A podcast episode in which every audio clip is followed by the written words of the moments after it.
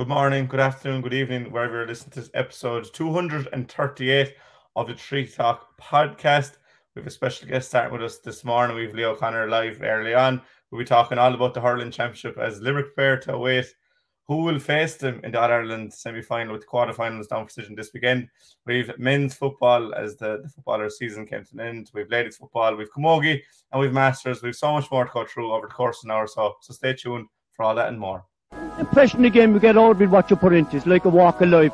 If you're good enough, go out and get it, no more about it. But not so much control in the centre of the field from Kilkenny as Richie Bennett sends it high and over the bar. Your mother sends you down to the shop for a pound's worth of goods and she gives you 50 pence. You can't get the pound's worth of goods, can you? Just about kept in. Oh, well done, Shawnee Buckley. To do that to Tomas O'Shea, he deserves to score from here. One of the highlights of the Sunday game. Limerick went out there from the war court today. No more about it. Made all the running, that was it. Put the ball over the bar and the back of it, and that's it. No ifs, no buts. Is there much time left? We have a couple of injuries. Here comes the charge the right brigade. 45 metres out. He's a chance to score. He's. There's no sympathy in this game for anybody.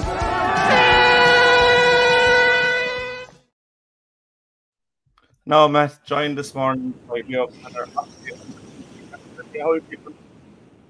Good, lads, good. Can't complain at all. Yeah, Good morning, it's, uh, Leo. I suppose Hi, Matt. the How are you? Good.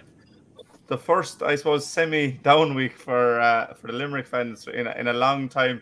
How have you summed up the hurling so far this year, Leo?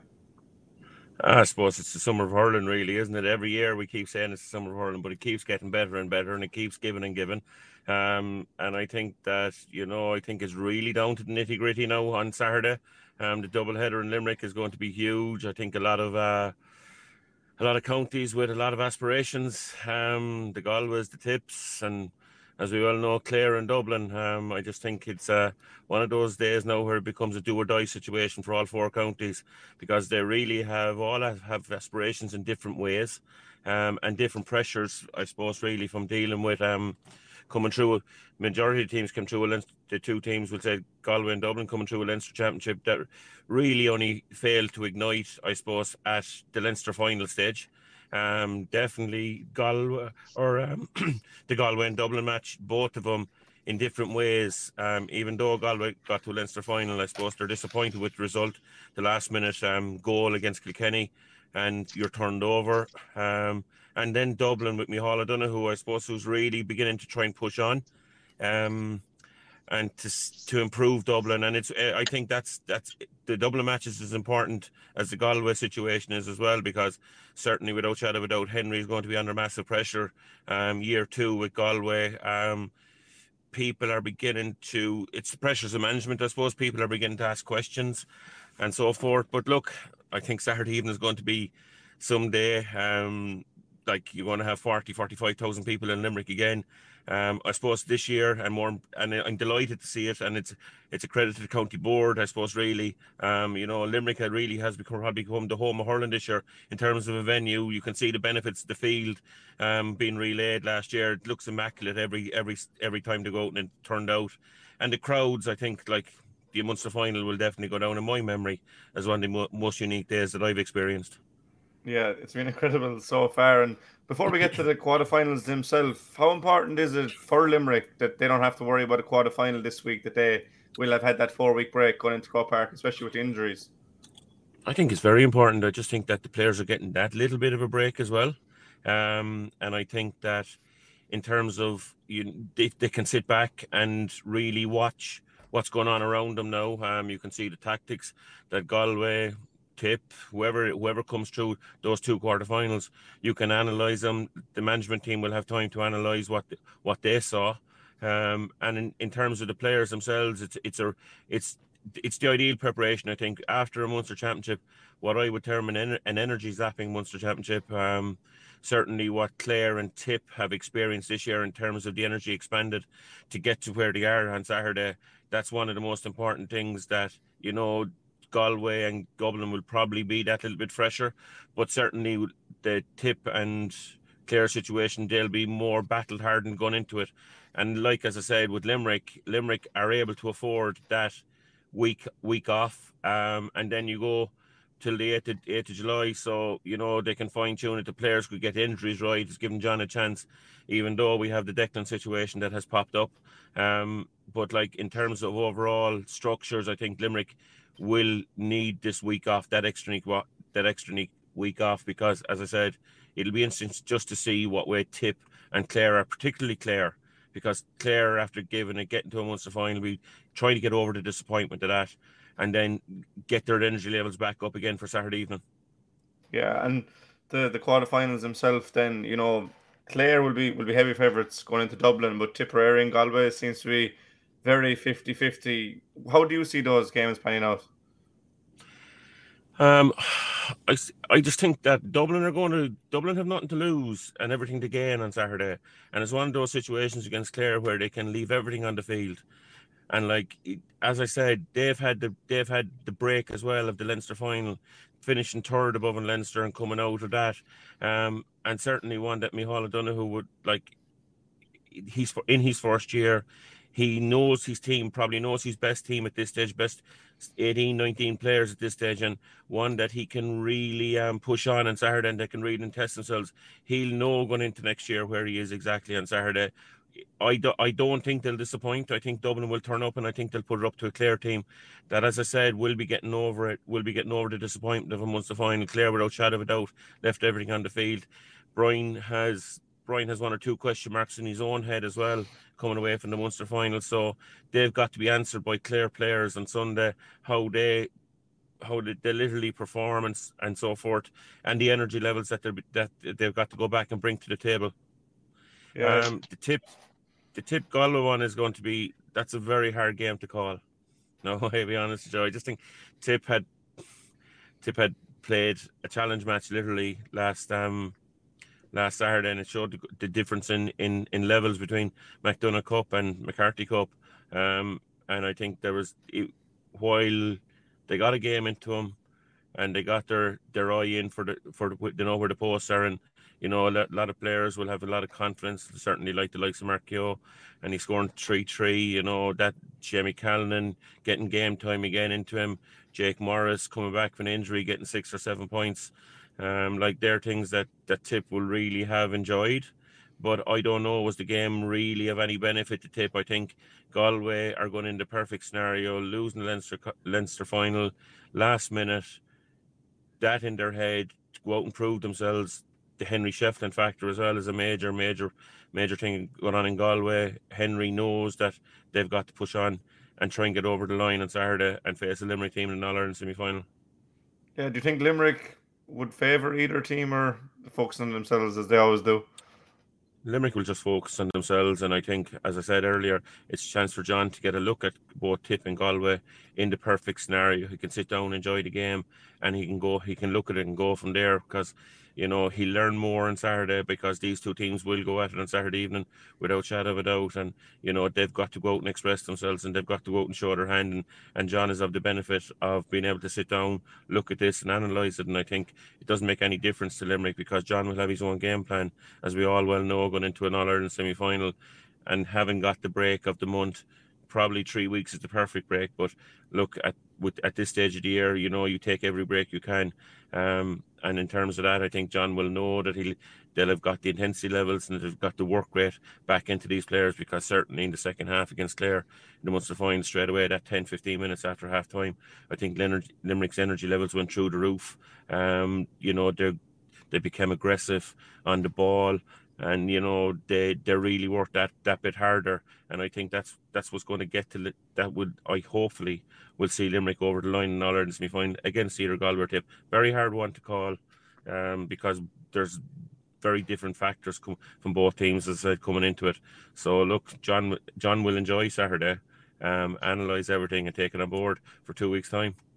Yeah matt do you think limerick will be like i suppose preferring one team to come through or will they just be wary of which they'll have, as Leo said, a chance to see both of them and, and know exactly what they're facing? Uh, I'm I, I'm not so sure that they, they will have a, they will have any preference because um, I suppose it's one of the strengths of these team of this Limerick team that they they, they prepare themselves did, diligently for whatever is put in front of them. And um, no, I don't think that they will have any preference. But at, at the outset uh, of, of the championship, Jack, um, you asked the question who who did I think would be the biggest threat to to, to Limerick this year, and I named Tipperary and Galway. So um, we're going to be confronted with one of them in the aftermath of Saturday evening, and the other one would be out of the championship. I find it very hard to know um, where Tipperary are at. Um, we saw very promising performances from them in um, particularly in the opening round in Ennis, and um, uh, should have won the game in Cork um, but, but, but, but let it slip. Um, didn't win the draw with Limerick and then the defeat to Waterford. And I, am not so sure what the game against Offaly last week um, has told us about Tipperary. Um, it has told us that they have definitely a potent attack that can score, but they have a defence that conceded three goals and 18 points. You know, and like um, uh, you know, were you to repeat that against Galway, I'm not so sure that you'll rack up seven goals or whatever they racked up against against um, Offaly. So very, very hard to know where they're at. And um, Galway, of course, they just will have to get over. Um, uh, Leo mentioned that they are about um, they are letting everything in, in, in the Munster final. I'd say the same could be said of Galway in the Leinster final. Um, and they, they will have to try and put that heartbreaking defeat and the circumstances of that defeat behind them going into the game and pick themselves up.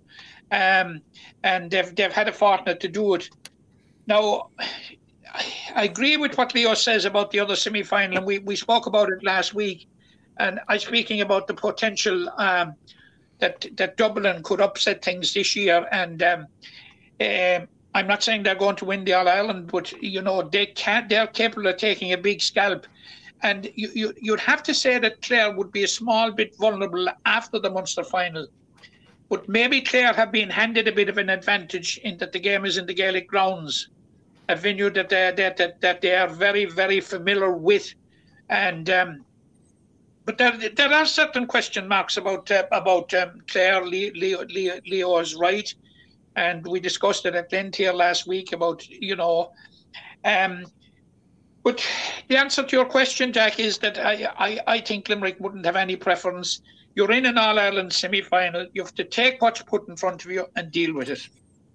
Yeah, and we, we both mentioned we all mentioned the, the heavy defeat, I suppose, for Offaly against Tipperary, and you were very close. They linked Offaly, Leo, obviously with the twenties and the minors last year.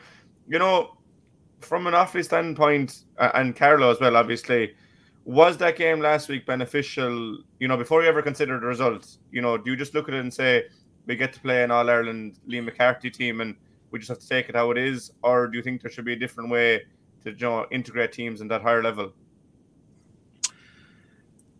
Honestly, Jack, I'll put my hand on my heart here, um, and I've a close allegiance to, to Offaly.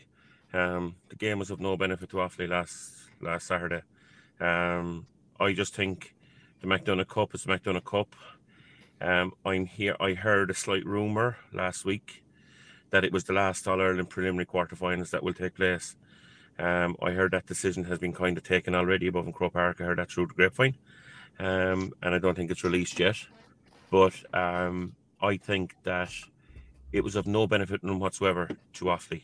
Um, being beaten by Carlow in a McDonagh Cup final, where they really performed, and I think it was probably Offaly's best day this year. Um, got the chances. Um, refereeing decisions, I think, on the day against Carlow as well.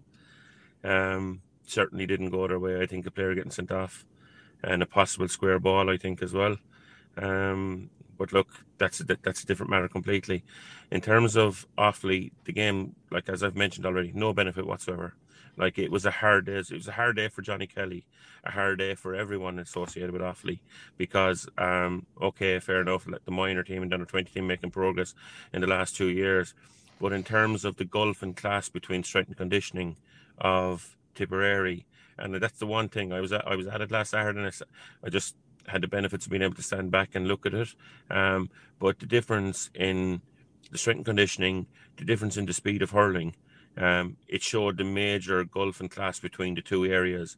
And if you want, um, in a different way, we experienced that in the under 20 All Ireland final as well.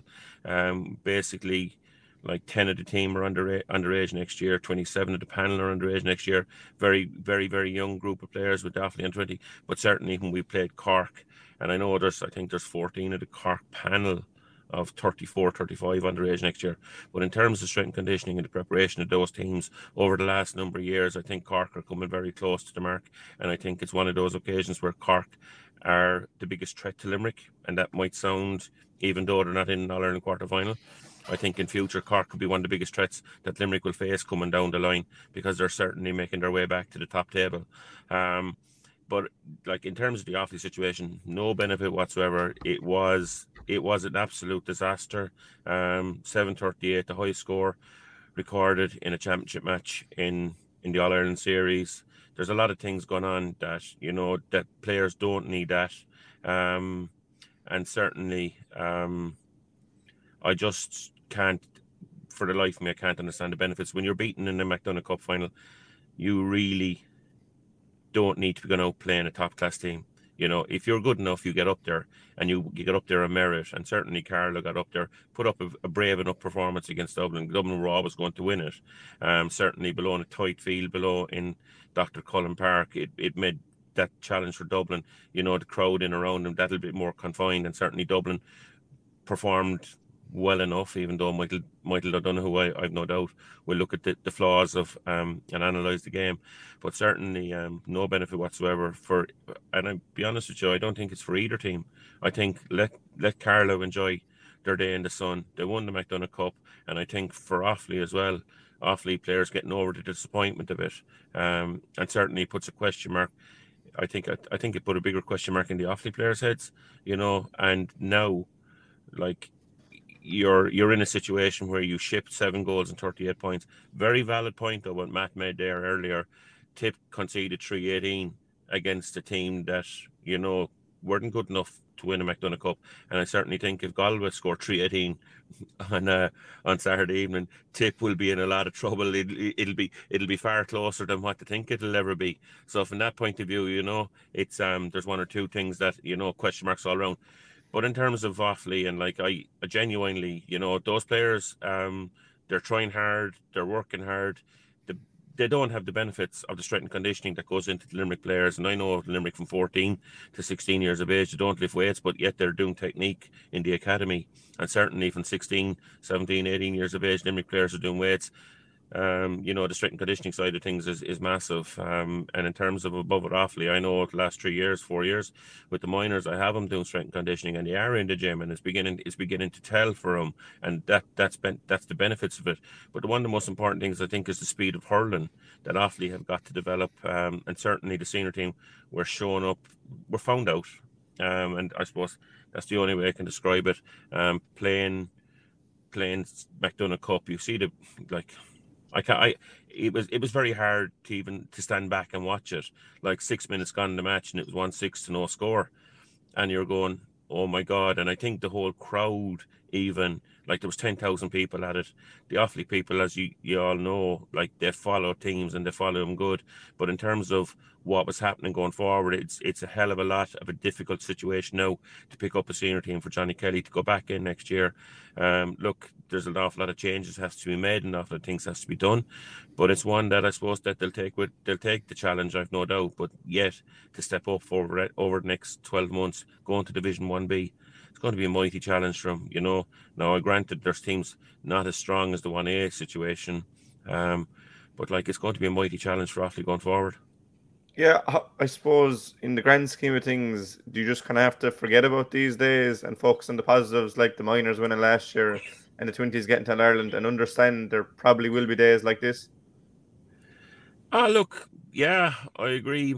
I agree, Jack. But you know, there can only there can only be so many days like this, you know, and that's that's that is the pinnacle of the situation where they're they're they've disappointed. Um, you know, and it's it's not, and I know certainly know in terms of Johnny Kelly, Johnny Kelly has done everything in his power right?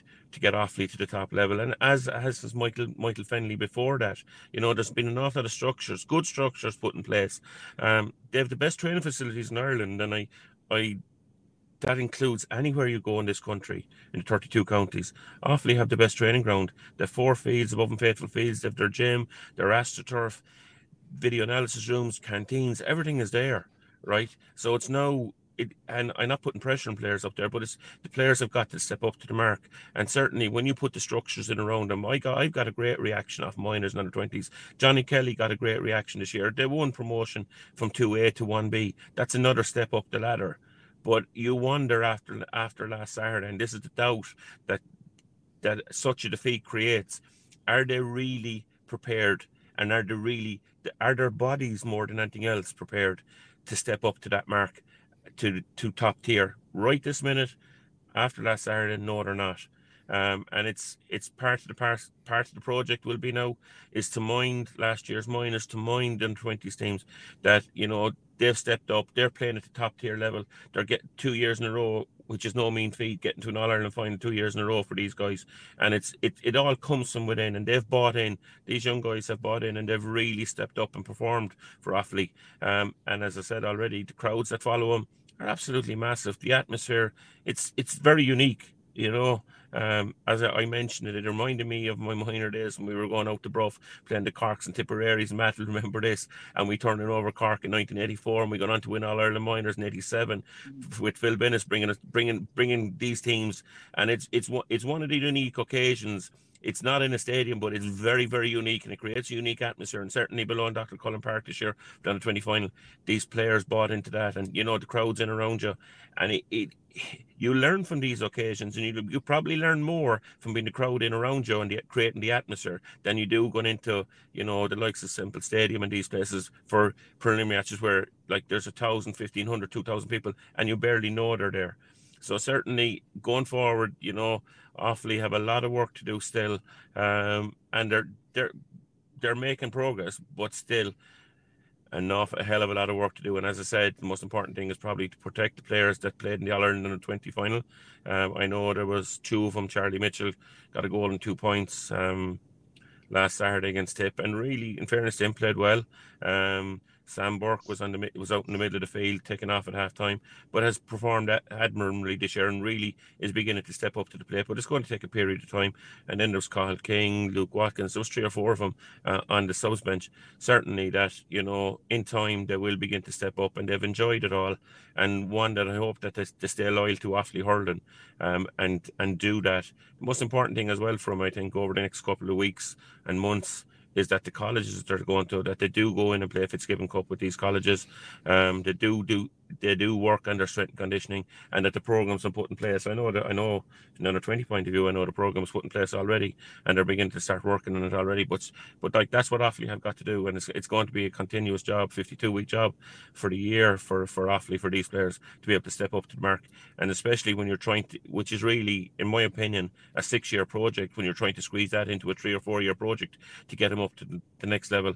Like next year is so important that they do go on and win a McDonagh Cup, and hopefully they do do that and step up to the plate and get into Leinster Championships and be contesting. I saw him, I saw Offaly twice this year against Dublin senior hurling team, um, and certainly the very first day was like I think it was early January, um, and I looked at it in terms of you know the structures and what the Dubs brought. Micheál Donoghue who was new in the job and the enthusiasm that he brought down to Faithful Fields challenge match, like it. That's that's the thing where Offaly really need to learn from and really need to step up that way. Yeah, I suppose it, it's it's part of a project, and the green shoots are there, but it's just days like Saturday are are very disappointing. I suppose Matt, you trying to jump in there? Yeah, no, I, I, was just on the general point that Leo was making there about about the value of um, the McDonagh Cup finalists going into the um, the um, into the All Ireland series. I, to me, it's a bit of a charade. Um, I, I I think they they they that you know the finalists, although you know it's hard to lose the final and certainly lose the McDonagh Cup final in the circumstances in which Offaly lost it, but they should be a go, uh, should be allowed to go away and bask in what their success is. Now, um, the the game was of absolutely no value to Offaly. I, I, if if if anything, it probably set Offaly back after what was a very, very good year overall. And um, now Carlow did put up a, a, creditable performance against Dublin, and I suppose the game was of value to both sides. Um, and we'll know that on uh, we'll know that on Saturday when we see how Dublin will come out in the Gaelic grounds. But I, I, I think the overall point that you made from the start, Jack, and um, I certainly hope that the inkling that um, that Leo has got about the future of what I call a charade is about to come to an end.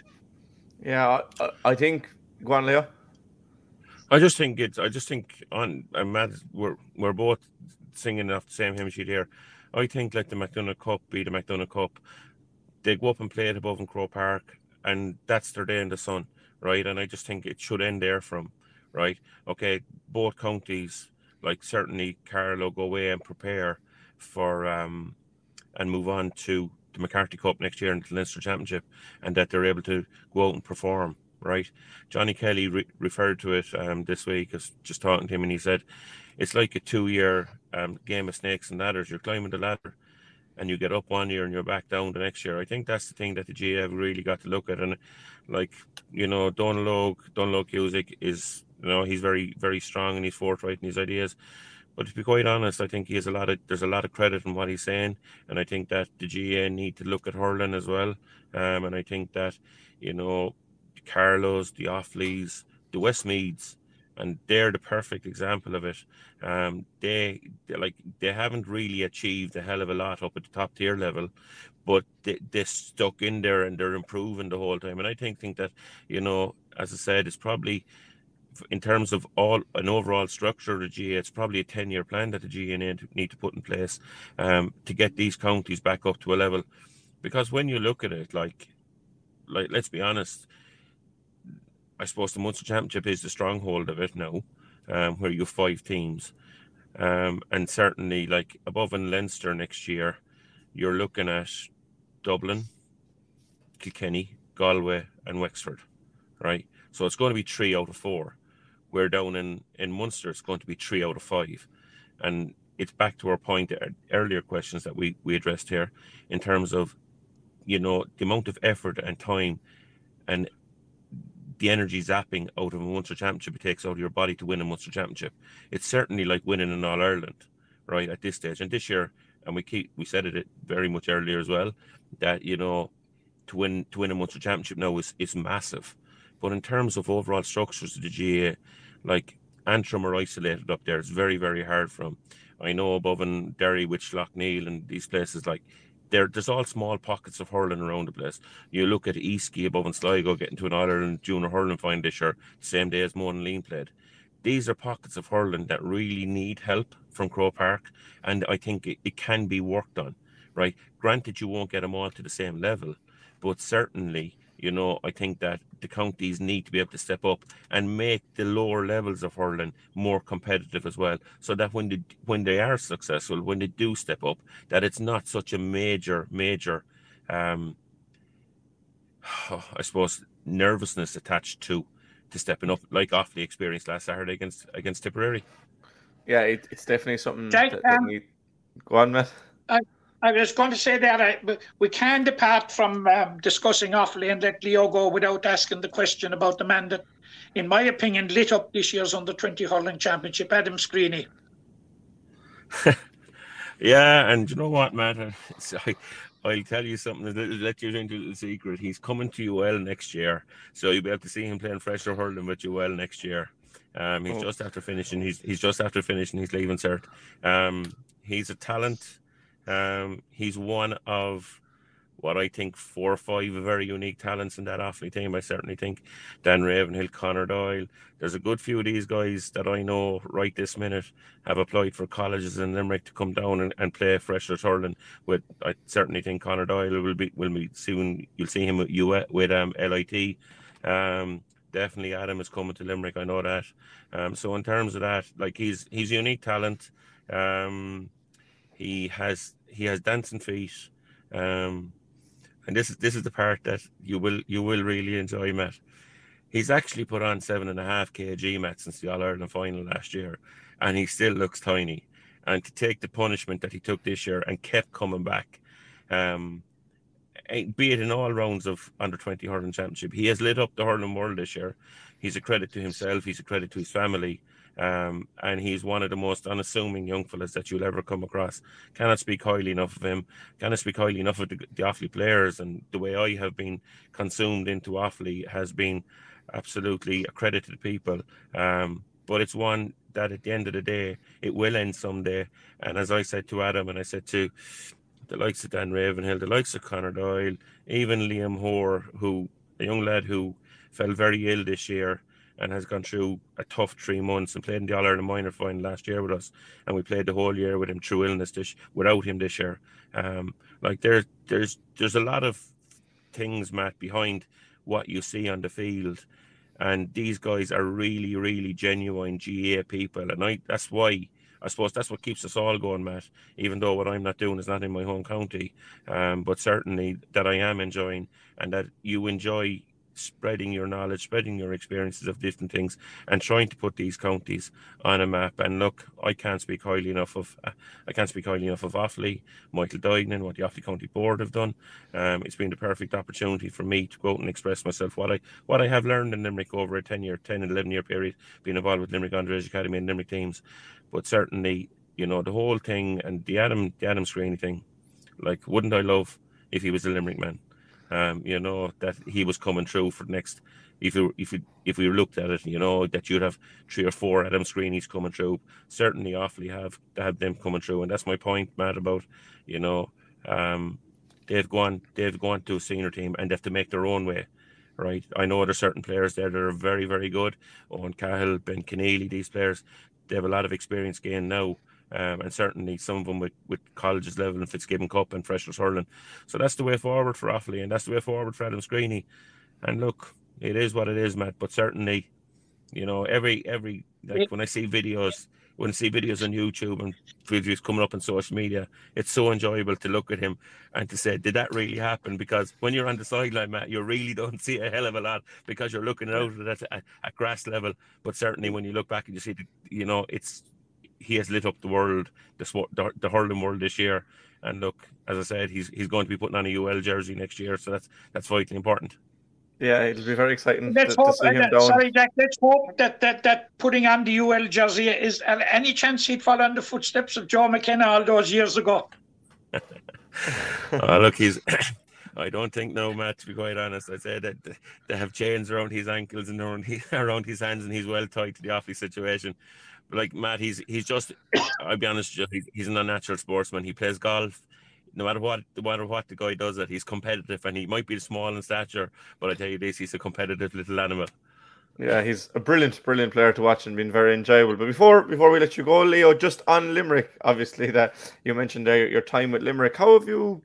How would you sum, summarize their campaign so far um, in Munster? You know, obviously won the Munster Championship, but very different, uh, I suppose, the previous two or three successes. Very, very different. Yeah, I just think this year's Munster Championship, I think Limerick have come back into the pack a little bit. Um, and I think other counties have stepped up. Certainly, I think Clare have made a major step forward. Um, they've taken a lot of lessons from last year, and Clare have improved the whole time. And I think that Clare have the potential to go on and win in All Ireland. Um, and it wouldn't wouldn't be one bit surprised, um, you know, when it happens over the next, hopefully not at Limerick's expense, but um, I think over the next two or three years, I think it's going to be vitally important for um, the Clare that they keep the momentum going that they have. Um, Tipperary certainly are going to be formidable um, opposition for Galway on Saturday, and certainly one that um, I think that last Saturday, if there's one thing that really struck me about him last Saturday, right, and I know it's it's different in competitive eh, when you're really playing a team that are that are equally as good as you, but certainly there was a freedom and there was an expression of their natural hurling ability last Saturday, which I saw I haven't seen in a Clare t- or in a tip team that has I they've always kind of played the last two years with certainly I what I would term a little bit of fear, um, and they really did they believe at any stage that they were really contenders and going to go on and win in All Ireland because certainly they suffered at the hands of, of Limerick. I think that Tip have what Liam Cahill has brought to him has brought a really, really competitive edge. And I think that that's one of the most formidable things that if Tip do get over Galway, that Tip are going to bring to Limerick. Limerick's campaign has been like has been we've been very we've been slow. Last year we were slow as well, and I think last year we got the timing exactly right to get to the, when we got to the All Ireland semi final against Galway, ironically. Um, and we'll say the All Ireland final against Kilkenny. I think we improved as we went along all year. This year, I think we've had to step up a little bit earlier, um, and certainly what, that is that's really it's a little bit energy zapping. Um, but I, I, as the break go, as the break worked for us, yes, I think the break will work for us. But certainly, I think Limerick could become a different animal when they get to Croke Park, um, and we all know that. And I think that that's the ultimate prize for this Limerick team. And I think that urge for the four in a row is going to be massive. And I think that's one that the players will want to achieve. Um, it's going to be very, very tight, Jack. And I, Matt, you probably agree with me. I think I there's do. four teams at, at four teams at the moment, and you could put the four teams into that, and any one to four could win in All Ireland. And that's for me is the most important thing. But certainly, a performance that we're Munster champions, we've done five in a row. By God, like you know, when I saw a stat last week where one there's four Limerick players with six Munster championship medals and four All Irelands. Did we ever think that we'd see that? You know, that's that's up there with the best. Um, but overall, Limerick's performance, they've been improving. I think they'll step up to the mark next the 8th of July at six o'clock above in Croke Park. I think that that will really drive them because they know when you get that far and when you're in Croke Park, you know you're within touching distance of the finish line. You know, it's like the 1500 metres when you're coming around the final bend. I think Limerick are coming up to the final bend now. And I think that's one that one one they'll get two performances out of themselves that will drive them to the next level and get back to where they have been over the last two years. And certainly as they go along, like I know Declan is a loss. Injuries hopefully will tidy themselves up. Um, I think they'll get Cian back in the field, a really fit Cian Lynch back in the field. Hopefully, um, Declan. I think, you know, Declan is Declan. You know that he's coolness personified, but I think that urge to do what he really knows that's capable within touch and distance. I think that'll happen, and hopefully Limerick get over the line again and become four in a row All Ireland champions. Yeah, and last, lastly for us, Leo, you mentioned Declan. Obviously, who do you think will will replace Declan, or how do you think he'll be reshuffled? Um, I wouldn't be surprised if I saw Will O'Donoghue at centre back. No, And and that's Cian into midfield. yeah, yeah. If Cian is anywhere right, get Cian out into the midfield. I think I know Cian at centre forward worked a treat, but I think Cian's ability to win ball and get ball into the forwards, I think, is vital that we get that back on the field.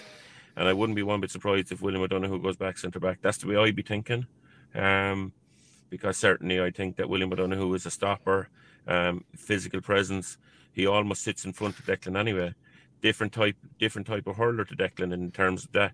I, a lot of dec of what um, Will does is hand passed or just that short 10 yard hurley pass, whereas Declan is able to spray the ball 40, 50 yards around the place. And I think with the benefits, if Cian is fit enough to get him back on the field, Cian can offer you that in from the middle of the field, and certainly William would offer you a different a different physical presence at centre back than Declan. Declan is more of a hurling centre back than Will O'Donoghue. You, we all know that Will O'Donoghue can play at centre back because he played centre back with Na Piarsaigh as well in the past. So I just think that way. Um, there is the option of putting Coyle, bringing Colin Coughlan in. There is the option of bringing Dan out, putting Richie English in cornerback. There's various different options.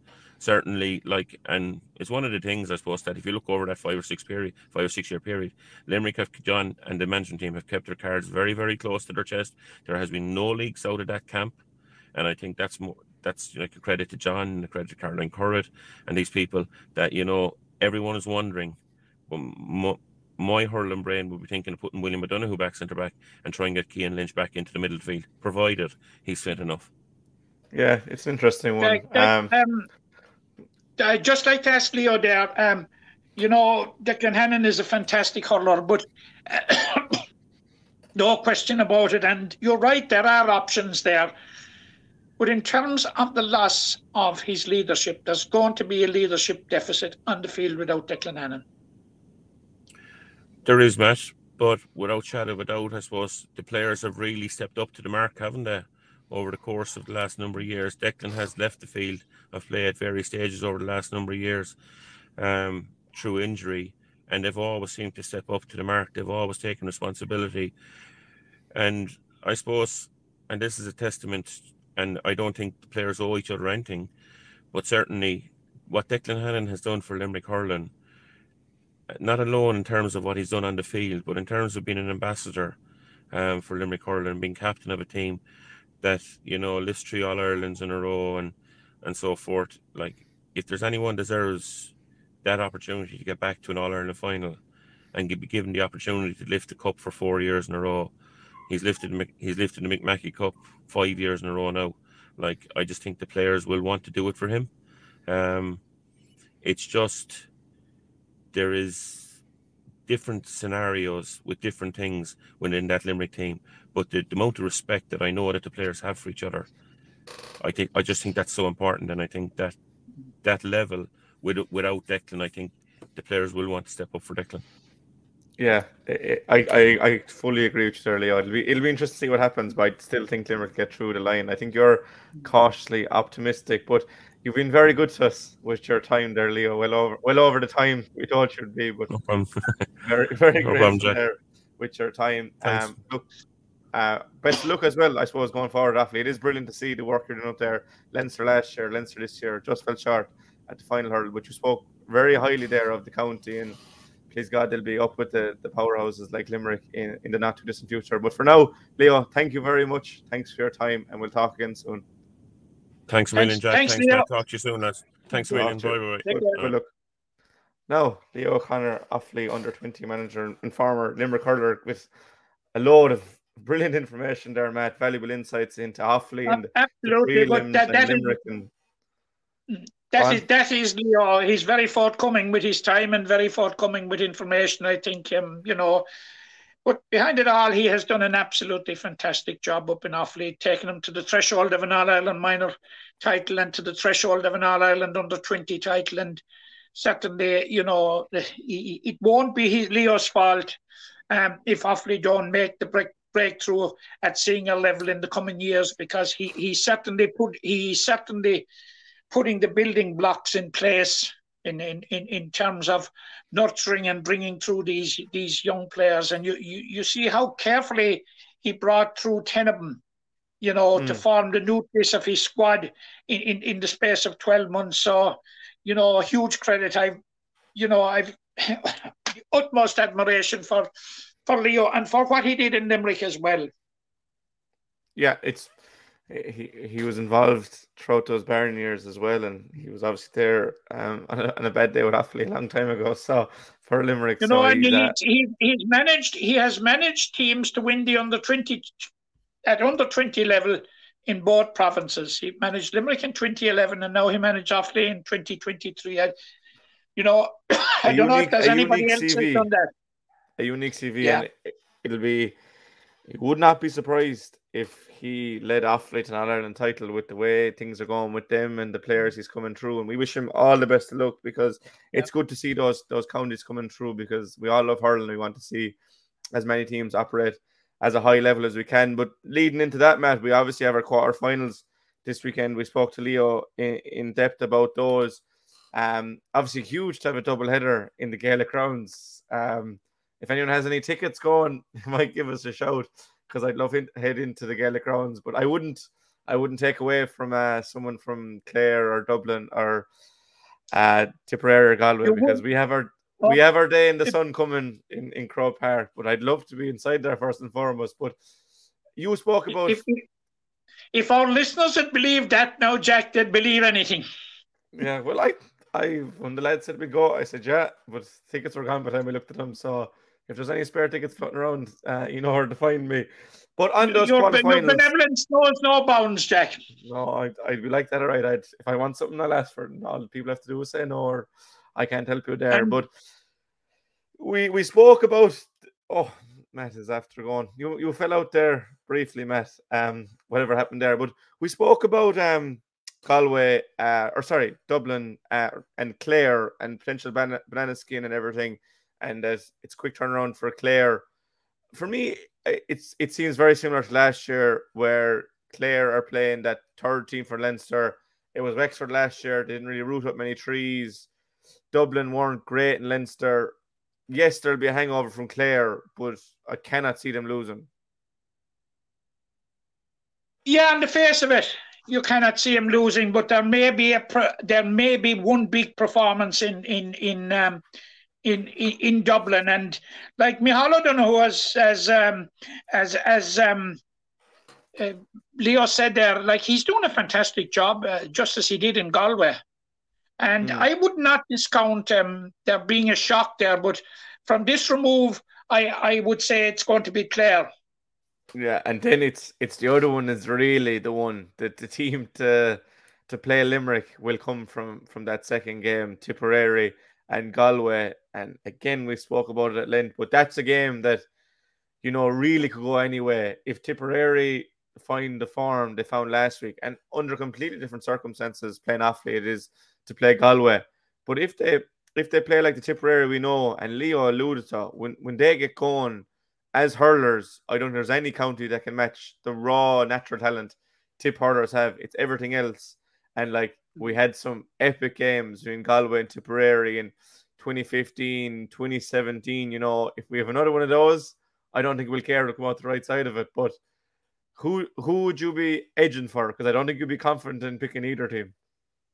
I wouldn't be confident in picking either side. Um, my reservation about Tipperary hasn't changed all year. Is about the concession, the level of scores that they're concession, conceding, and like it was epitomised in the problems that they may have in defence there last week when they conceded 318 to Offaly while scoring 713, 38 at the other side. They're not going to score 738 on the colour of it next Saturday um, in, in, in the Gaelic grounds, or if they do, we might as well all pack up and go away. But um, uh, I, I, I had this thing about Tipperary from the start of the year, and I think you looked askance at me when I said it at the outset. But um,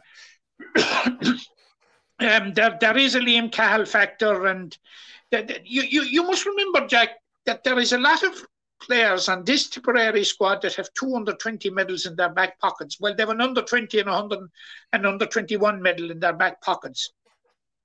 Yeah. And that that is a similar basis um, to what we had, um, what which formed the nucleus of the Limerick team, and that you under 20 successes in 21 successes in 15 and 17. Now, Tipperary had them in 18 and 19.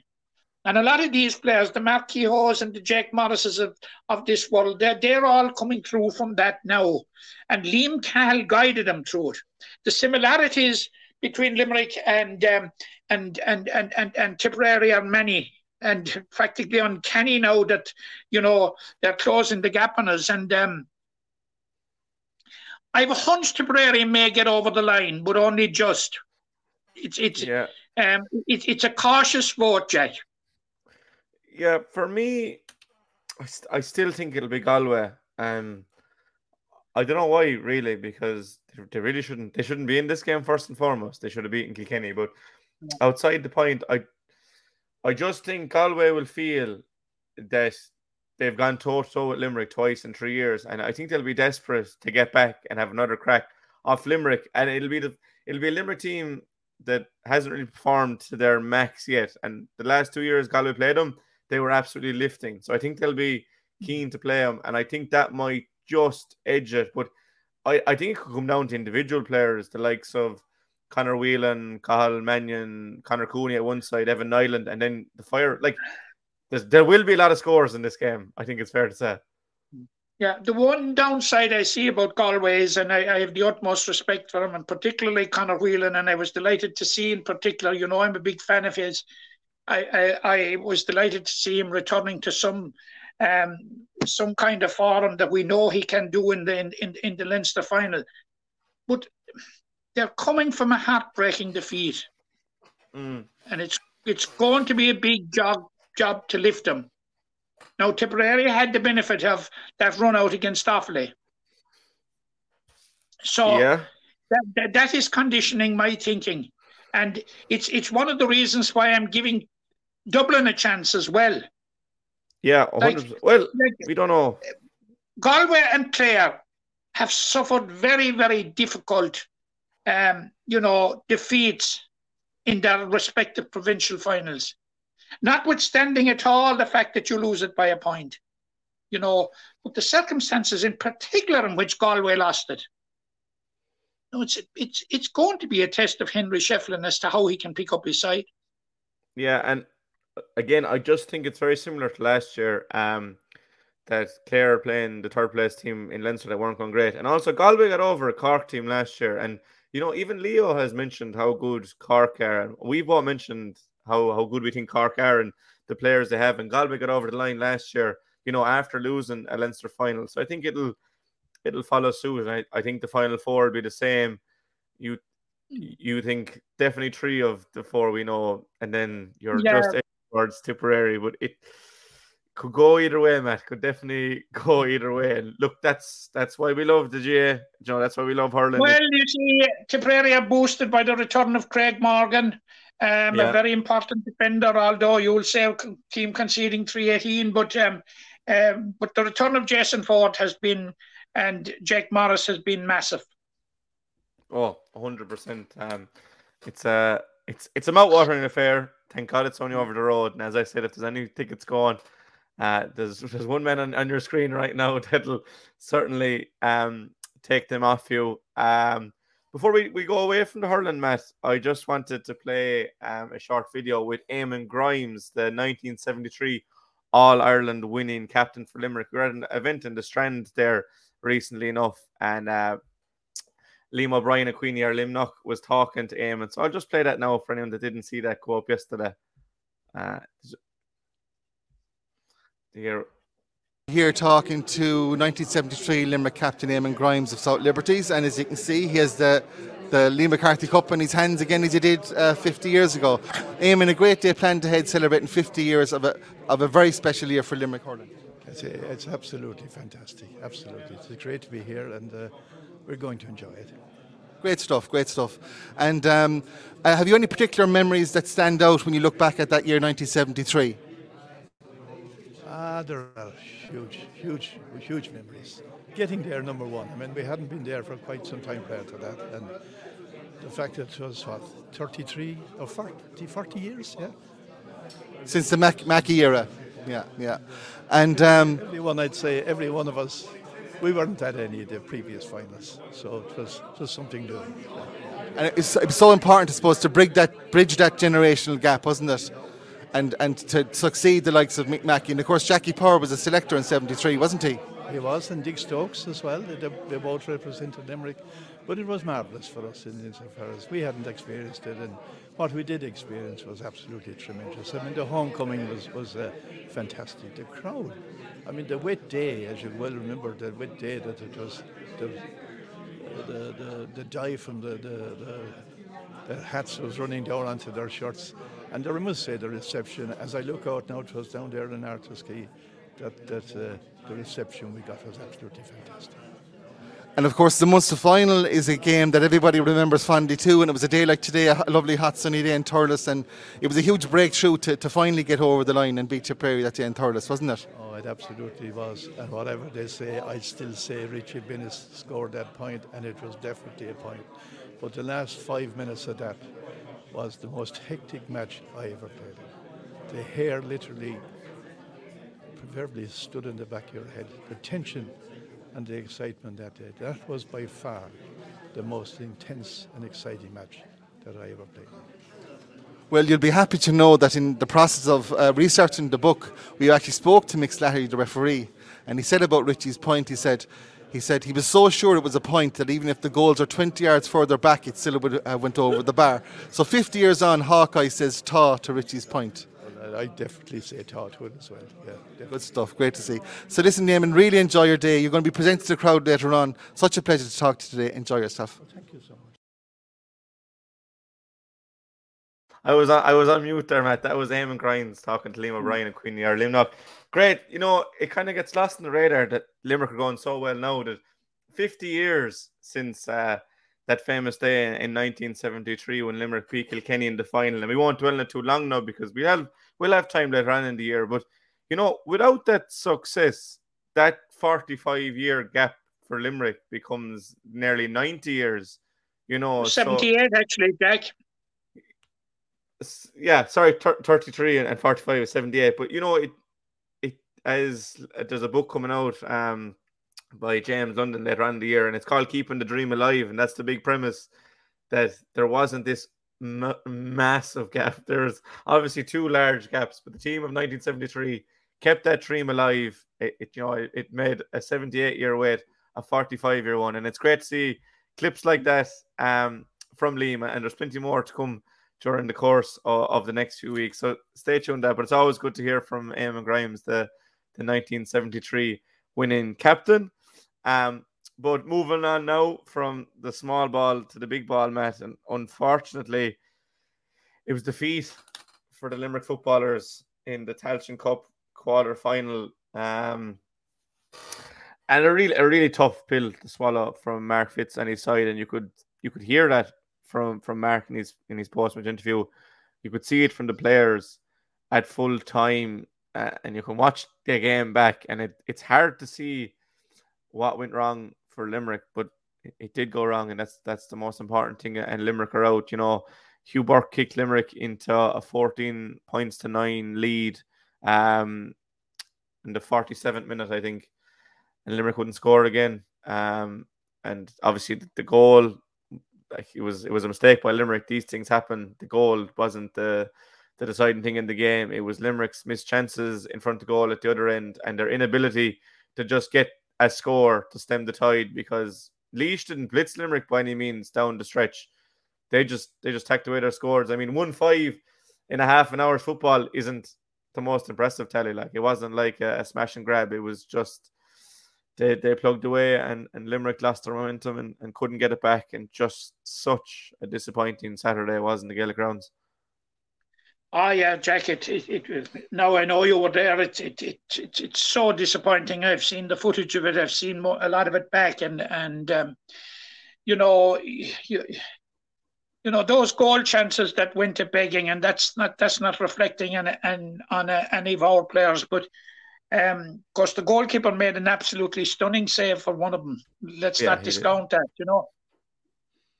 But you know, on another day, like um, I I thought when we were 14 points to nine up, here we go, It's it's going to form and we're going to the semi final because here in this in this cast, um, Jack, we, we seem to be pretty confident and unanimous. Um, um, you know, in the lead up to during the course of the Tailteann Cup, that there was at least a semi final in Limerick, and um, you know, as late as last week, I I, I felt the same that that, that they would beat Laois because Laois were coming to Limerick, Jack, with, with what I thought were pure with poor credentials, and we discussed it with Pat Ranahan last week. And um, Limerick seemed to be doing the business. It, it seemed to be going through to form, although I have the narrative um, in, in the radio during them on the lead up to the match that um, Limerick were facing bang in form Laois just because they'd beaten 14 man Fermanagh, like, and um, hadn't won a game in the Tailteann Cup and only got in by getting a point in the last minute to put London out. So um, I thought was going to plan. I think it's a big disappointment for, for Limerick football. We would be looking forward to a game in Croke Park at the weekend had we got through against Down. And um, it, it would have been another op- opportunity to benchmark ourselves. Um, um, it look, it's not the end of the season that we would want. No, the the, the season, um, you know, it started with the McGrath Cup, getting to the McGrath Cup final, suffering a heavy defeat in the McGrath Cup final, and then we had the whole league situation, which we have discussed at nauseum, and I'm not going to repeat it. And then with the po- promising performance against Clare, and that seemed to morph into the um, Tailteann Cup, and uh, with a couple of good performances, and had qualified with a game to spare. But something sort of went off the rails against Wicklow. It was a dead rubber game, and I suppose that was part of it. But they seem to have recovered last week and seem to be doing the job against Laois, and it just went wrong, Jack. And it, it's it's a disappointing. There's no sugarcoating of it. It's a disappointing end to the season. Very disappointed for Mark Fitzgerald, and certainly very disappointed for the players. Yeah, it, it's it's been a topsy turvy campaign as we went through it, but we we thought we were getting those green shoots that we've seen over the last five or six years, and we did get them for 45 minutes in the Gaelic Grounds, there was one team dominant. And I mean, the goalie, from my recollection, the goalie made two very good saves. Um, he kind of stopped one attack in its tracks and two went wide. You know, if, if you put one of those away and it's 114 to 9, you know, I think you take the wind completely out of Laois's sails. And I think that makes it more disappointing then, Matt, that I don't think Limerick will turn around and say they were beaten by the better team. You know, no, Jack, no, Yeah. and and and uh, a, a lot of times when you suffer defeat, you've got to put your hands up and say, "Yeah, the better team won." But you know, I from what I saw of it, from what I've heard about it, and you were there, Jack. Um, Yeah. I, I, I, I cannot bring myself to saying that we lost to the better team on this occasion. Um, I think we were the better team, but I, I'd be a small bit worried about that lapse of 23 minutes of regulation time at the end when we failed to score. Now, I know that there were dreadful weather conditions feeding into it, you know, but like Yeah. they were dreadful, they were dreadful for Laois as well. But it, it would suggest to me that Laois probably um, adapted to the conditions better than we did. Um, I, I, I would just put that forward as maybe um, some bit of an excuse, but um, the- the- our inability to score in that last 20, 25 minutes of play, actually, if you count time added on, um, was our undoing, you know. And um, but overall, the better team on the day lost. yeah, and that's that's not that's not green mist by any such imagination. Like there was No, one team not was, so was better. Jack. No, it wasn't. And look, Laois won. At the end of the day, you know, we've seen we've seen teams that we love win games they shouldn't have and Hmm. put our hands up and say they shouldn't have won that. But that's definitely one that Limerick should have won. But I Jack, do like them. before you go away from the Tailteann Cup, um, and I was I was in Thurles the day that we played um, we played Limerick, uh, Tipperary. played Tipperary in the round robin, and Down were playing before us against Tipperary, and I was very very impressed with Down. Yeah. And I, I I said to myself on that day coming out of Thurles, I said, this is the benchmark for the Tailteann Cup. And I, I think Down will be very, very hard to beat in that competition now. Yeah, a hundred percent, and it's an awful pity that Limerick don't have a chance to play against the likes of Down, who are definitely going in the in the right direction with the Kilcoo boys in tow. And I, I just think from the the Limerick game, you know, I think it's important to say there obviously was a big mistake for the goal, but I wouldn't put any blame of the result down on, on one player because it was one incident in a 70 minute game. Limerick had so many chances at the other end, just went to begging. Um, and you know, I wouldn't. What happened with the I'm- goal I- happened with the goal.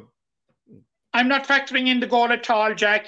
It, it, it was the collective inability to score in the last 25 minutes. Yeah, and just just a pity because there was some good, really good performances from from a lot of players. Like again, Barry Coleman was really good in his debut year. Very good. Got a kicked an early score.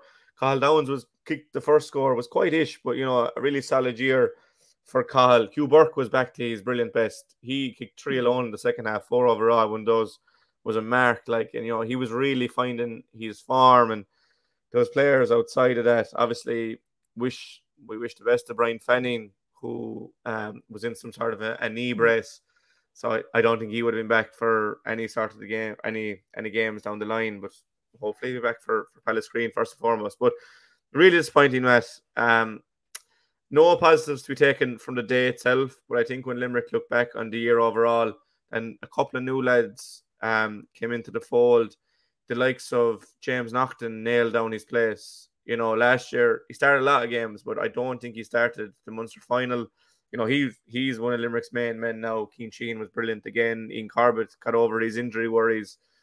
You know, there was there was positives for Limerick, but it'll be a while before we can really reflect on those, Matt, just by the nature of the defeat. But look onwards and upwards um, for Limerick football into 2024. For the ladies football team, Matt, um, But before you go It- from um, um, men's football, the Masters are out this week. well, I was going to go to the Um, Masters at the end, but you can fire into them All there. right. Oh, no, no, no, no. I'll go with you. Go on. Go ahead. yeah, I was just going to leave them for the end. But the, in contrast to, to the men's team, the ladies footballers had, had, I suppose, a facile win at best to the, to describe their their heavy win over Kilkenny, hit them for seven goals. Um, not much really to say from John Locke Park. We, we didn't really expect much different. Limerick got the job done. A lot of players got on the score sheet. Um, kicked a fair share of points as well to go with it. So look, it, it was job done. That's a game that we never saw going a, a different way. Only a comfortable Limerick win. No, but I, I, I, saw I saw the entire game, Jack, and I, and um, um, there's something I, I I'm a long time in this game, but there's there's something that um, I, I I've never seen before happen. That a team gets five five scores, one goal and four points in the first three minutes and six seconds exactly. That will yeah, give you was... an idea of the start that Limerick got. It was simply phenomenal. Like they got a point within seconds, Karen O'Leary, and, and um, from each kick out, it was kicked back over the bar, and eventually one was put in, was put in the net, and you know it's Bob's your uncle nearly after that because, um, look, Jack, it was a mismatch. Um, no use to either team. Um, what it does, what it does for either side, I don't know. For Limerick, I suppose a pipe opener. Um, it gets the, the away game out, out of their system, and they have two home games now against Sligo and Down to get the job complete.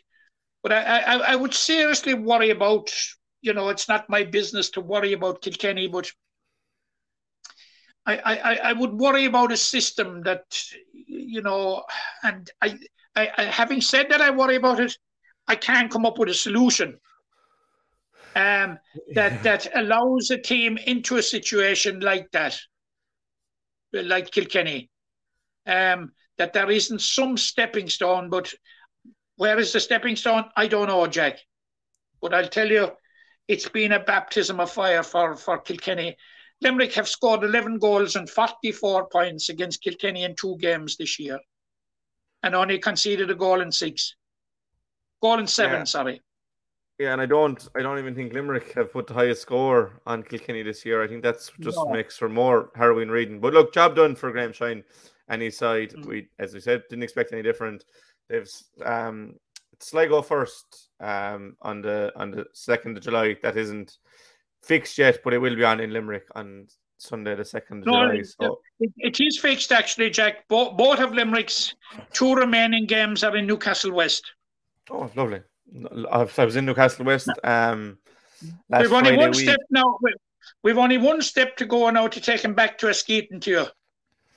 No, I was I was just about to say I was in Newcastle West for um an Askeaton hurling game. The, they won the West Championship to beat Tournafulla in Newcastle and walked on the field afterwards to see um, Owen Condon lift the cup, but the pitch was like a carpet in Newcastle. Now it was in the midst of the unreal spell. They've had a fair share of rain in Newcastle since, but that pitch, um, unreal. And I heard as well that Mick Neville Park should be ready for the, the county football final. Now we did hear that last year, so hopefully this time around it will be ready to go. But yeah, the, the ladies footballers will be back in action against Sligo um, on the 2nd of July in Newcastle. Um, so I'm sure they'll do their due diligence in the meantime to be ready for that game.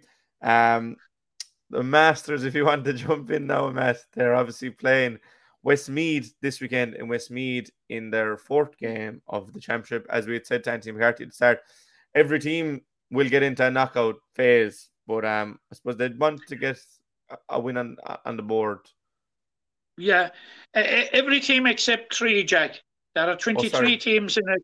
Uh, the bottom three will be relegated, and the other um, the other um, 20 will break into five groups of four. Now Limerick are hovering very close to the bottom at the moment, and um, they badly need a win. I saw the game against Laois um, uh, a week last Saturday out, out in Kilteely, and um, it was disappointing because disappointing from the from the viewpoint that Limerick had put up, had win over Waterford in the first round, had a very, very promising performance against Kerry and Rahena, but this was a disappointing performance. But if you delve behind why it was a disappointing performance, there were shot four or five of their big players from around the middle third who had been key in the previous games. And I suppose it's the nature of the thing that that um, at this level players can't commit themselves to week in week out, and um, Laois got a goal within about fifteen or twenty seconds. So like they they were on the hind foot right right from the start. Now they they made uh, uh they showed a bit of a revival in the, at one period in the second half. They kicked four or five points in a row, but at that stage, um, Laois had gone out the gap. They had they had gone they had gone um, practically out of sight. Um, it was a disappointing result, but Jack, may I say that um, uh, I I would like to congratulate um, the, the Club, the Kilteely Drumkeen Club, and their excellent facilities out there. I hadn't been over there since pre COVID, but the amount of development that has gone on there um, is simply phenomenal. And the way they approached the logistics of ho- ho- hosting the game and their hospitality, it was it was just second to none. And congratulations to the club. Now, um, Limerick travelled to Westmeath to Mullingar Shamrocks on Saturday to play Westmeath at two o'clock. Westmeath are one point better off in the standings than than, than Limerick. They they've they've got um, a draw with Laois in the first round. They defeated Kildare in the second round, and the last time out they lost to the combination of Leitrim and Longford. But it, it is very, very important at this stage that Limerick get back on the horse and, and get back to winning ways. And, um, you know, if they're to feature in the knockout stages of the competition. Now, they will have Roscommon in St. Patrick's two weeks later. That's in St. Patrick's in Rhebogue. Uh, before concluding their, their their group stages with a with a trip to Cork. Now I don't know what the venue for that will be, but um, look, it's it's nearly into must-win time for him. A win, I think, would safely see him through to the knockout stages, but um, uh, it won't be easy in Westmeath. We we know the kind of grief that Westmeath have seen to year in, year out um, visit on, on, on Limerick senior footballers, and we've come so near to beating them, but they seem to be our bogey team. But I, I certainly hope that is not passed on to our masters. No, please God, they can uh, start to move up the table and look forward to knockout game and get away. And I suppose getting a win over Westmeath would be the perfect start in, in doing so and to leapfrog uh, the Leinstermen. So best look to Anthony McCarthy and the side this weekend. Moving into Camogie, Matt. Um, and I suppose like the like senior footballers, it was disappointing. Um, comfortable loss to Waterford, two nineteen to eleven in Cappamore. Um, we had said it would be a very difficult, tall order against the Waterford side that you really could envisage getting to an All Ireland final, if not winning the whole competition. That that has been their trajectory um, in the last few years. But you know, it ends Limerick's chances of a knockout game. You know, it puts them into a relegation battle with Offaly. Um, just again disappointing. Very disappointing, Jack. Um, I was at it.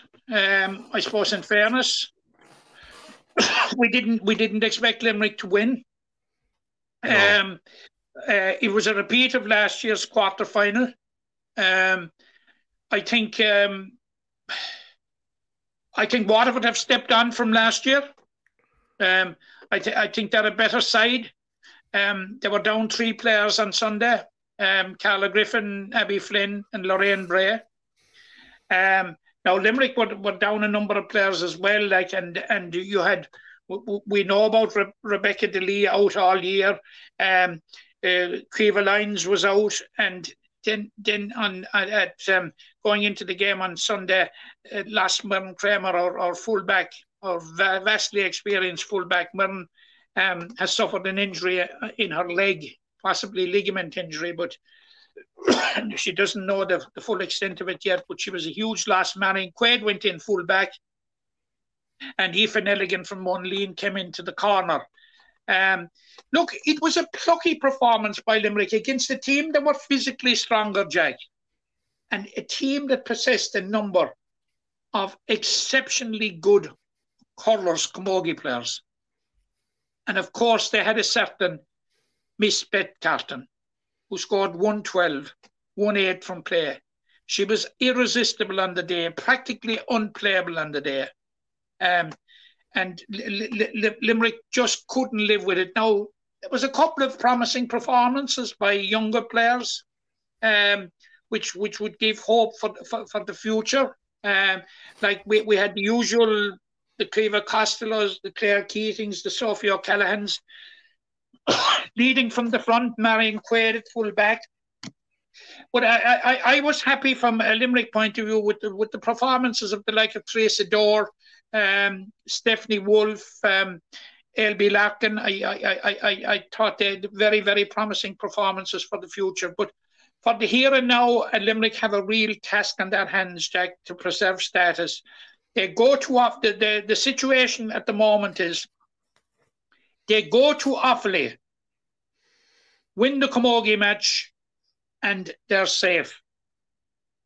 Go to Offaly and lose the Camogie match, they're embroiled in a relegation playoff with the bottom teams in the other two groups. So um, they, they could make a clean cut of it if they can get over Offaly the next day. But um, Yeah. it, it's it's um, it's disappointing. It, it, it, is disappointing. Um, and um, but look, we, we expected that it would be very very difficult against Waterford, and that's what it was, Jack. Yeah, I suppose it, it did go. It did go to script. Um, if you were neutral, you would have expected a result like that. But um, they'll just need to beat Offaly now in the, in the final round to, you know, I suppose bring it into their season quicker rather than later because you, you get embroiled in, in relegation. Then is the only thing, and that's the last thing they want. But um, the, Now the I will be talking about it next week, and you know, without preempting what we might be saying next week, but I think they're capable of beating Offaly. Yeah, I, I. I've seen Offaly this year. Um, in in in uh, w- w- when it was a make or break relegation game in Mick Park, Mick Neville Park. Now this game is likely to be in Banagher or Birr, and of course, um, um, I I'm just taking note of Offaly's results against Antrim and against Waterford, and I think that our results against those two who have qualified for the quarterfinals, um, are, are far more encouraging, Jack. Yeah, they are and look, it's it's nice to to end the year with a win, you know, and just rubber stamp the year and put it in, and then you can look forward to 2024, as we said for the footballers. Um, we had planned on doing a segment about the Munster, the five of titles in a row, Matt, but we might leave it till next week. We're we're going a bit longer. There's one more thing I want to to run by you, and and that is the injury to Declan Hannon. That um, I suppose we we probably didn't really see this coming that he'd be indefinitely ruled out three weeks from the game. Now there would have been worries definitely leading up to the game, but I don't think we envisaged a scenario where that I think it was Sunday evening, was it or Monday morning that we got the news confirmed by Limerick GA that Declan was out, and it'll only be the second time in twelve years that he'll miss a championship game, which is phenomenal for first Yeah. and foremost as as a stat. But um, and and because of that, we haven't had to under John Kiely, we haven't had to play anyone really at centre back from the start in the championship game.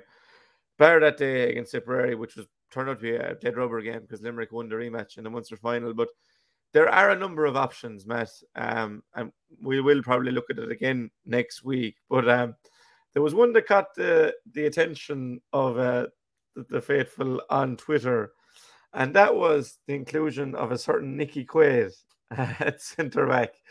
Now we all know how good Nicky is in the goals, and we've both seen Nicky play um, at centre back for Effin. On his day, he's definitely one of the best centre backs in Limerick. But I, I said it more in jest than anything. I presume you, you can't en- envisage a scenario where Nicky is wearing a number six jersey. No, no, I, I, I can't. But first of all, let's wish Declan Hannon the very best of luck for a very, very speedy recovery there. And of course, thank him for all. We could never say enough thanks to him for all that he has done for our county and and his leadership and his hurling ability. But I think Leo O'Connor, um, there in our earlier segment, I, I, I think he spelled it out quite clearly what the options were. I hadn't myself, I'll admit, thought, thought about the, the, the William O'Donoghue option. Um, you know, I, I, I was thinking along the lines of Kyle Hayes, centre back, Colin Coughlan coming in, or Dan Morrissey going to centre back, Mikey Casey, full back, and Richie English in the corner. but William O'Donoghue is a very, very interesting one that, that Leo spoke about. Um, but um, you know, it's a, it's a, it's a huge call by John Kiely. But the, um, I, I I'd say that the the, the the the word came out so soon was to dispel any rumor that may be going around the place about it, um, about his impending um, absence. And um, uh, I I think the county board and the Limerick management were dead right to do that. And um, one thing about it is that Limerick have three weeks. You know, to get accustomed um, to what system they're going to play. Um, I have no doubt John Kiely has probably decided at this stage um, who is who is um, who's going to replace Declan Hannon, and he's preparing the team on that basis. Yeah, I've, i they'll know inside their camp. They'll know now who who's it going to be. But there are a lot of number number of um, interesting options. Will is one I, had thought of, but I thought actually Darragh Donovan might be more obvious to go back in there. He played there for Doon two years ago. I think Will just offers too much in the middle. I think Darragh could do a lot of his good work from centre back. Barry Nash is another option, and I saw a few places that wanted Hego to go in at six. He mm. obviously plays there for St. Pat's as well, so it, will be interesting to see um, what Limerick look for. But it's one that we can we can definitely look to, to next week, Matt, because you know to be we'll know who we're playing, and it might be a case of once we know what kind of a centre forward the other team are going to bring, or kind of a, a forward unit that we'll be able to to know better as to how Limerick are going to to operate. Yeah, um, Saturday is going to clarify a lot of that, Jack. You know. Yeah, yeah, we'll we'll know for definite who we're playing this Saturday. Um, hmm. 80 minutes on the clock there, Matt. Is there anything we're missing in any progress or anything like that, as they say on Taylor's match? Oh, I, I, don't think so. Yeah, I, I don't think so either. I'm sure once we, we go off, we'll remember something, but uh, I think we might we might leave it there. Um, a huge thank you, as always, to, to Noel's Menswear, our sponsor, for getting involved and being very good to us um, to Leo Connor for his excellent contribution there um, for the first 40 minutes of the podcast to give us an awful lot of time.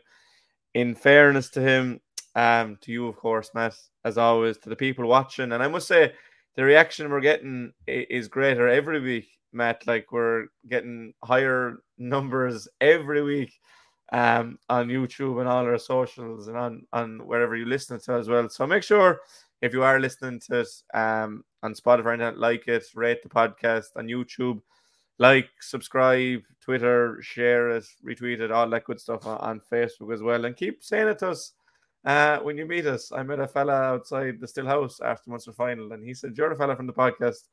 Um, and there's been a few more like that. So it's always good to hear from people that are listening to um, I worry about those people that listen to us every week. Have have they nothing better to do with their lives, Matt, as you'd say, than listen to these two fellas? A lot of people have said they just see me on their YouTube now. They can't avoid me. Some, but look, it's some some people gravitate towards the intelligence here, Jack. I, I don't know. They must have gone on a YouTube wormhole to eventually won't uh, wrap up with us. But it's brilliant to hear from from people in, in all walks of life, and we love doing it. So it will we'll keep providing the content um as long as there's content. And I suppose next week as well, we will have the start of the the club football championship. So there'll be more than likely a separate pod next week. There'll be two free to di- divulge into. So it's going to be a busy week next week as we uh look ahead to the start of the club championship, and we'll know who Limerick are playing in the All Ireland semi final. So it's going to be hectic, but uh, that's what we what, what we love in the J community. And as I'm talking there, it's just bucketing down rain. So the gods must know the podcast is coming to an end. Uh, and, and we're, we're, we're, basking in, glor- in, glorious sunshine here in beautiful Glenroe. if I if I could if I could only turn the camera out the window in case you think I'm cutting you, Jack. No, I can see I can see the sunshine coming in. No, it is it's still bright, but it's it's lashing rain, and that's just the way the weather has been going in recent times. But look, we, will call it a day. That's God's own people. I think everywhere, wherever anyone is from, it, it it's God's country. Uh, I think is the way they describe their own townland. But again, a huge thank you to everyone that's getting involved. That's episode two hundred and thirty-eight in the books. Matt, thanks as always, and we'll talk again soon. Thank you, Jack. Especially in the game, we get out with what you put into. It's like a walk of life. If you're good enough, go out and get it. No more about it.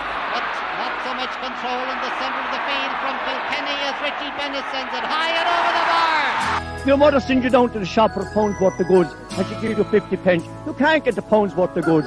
Can you? Just about kept in. Oh, well done, Shawnee Buckley. To do that to Tomas O'Shea, he deserves to score from here. One of the highlights of the Sunday game. Limerick went out there from the word court today. No more about it. They made all the running. That was it. Put the ball over the bar and the back of it, and that's it. No ifs, no buts. Is there much time left?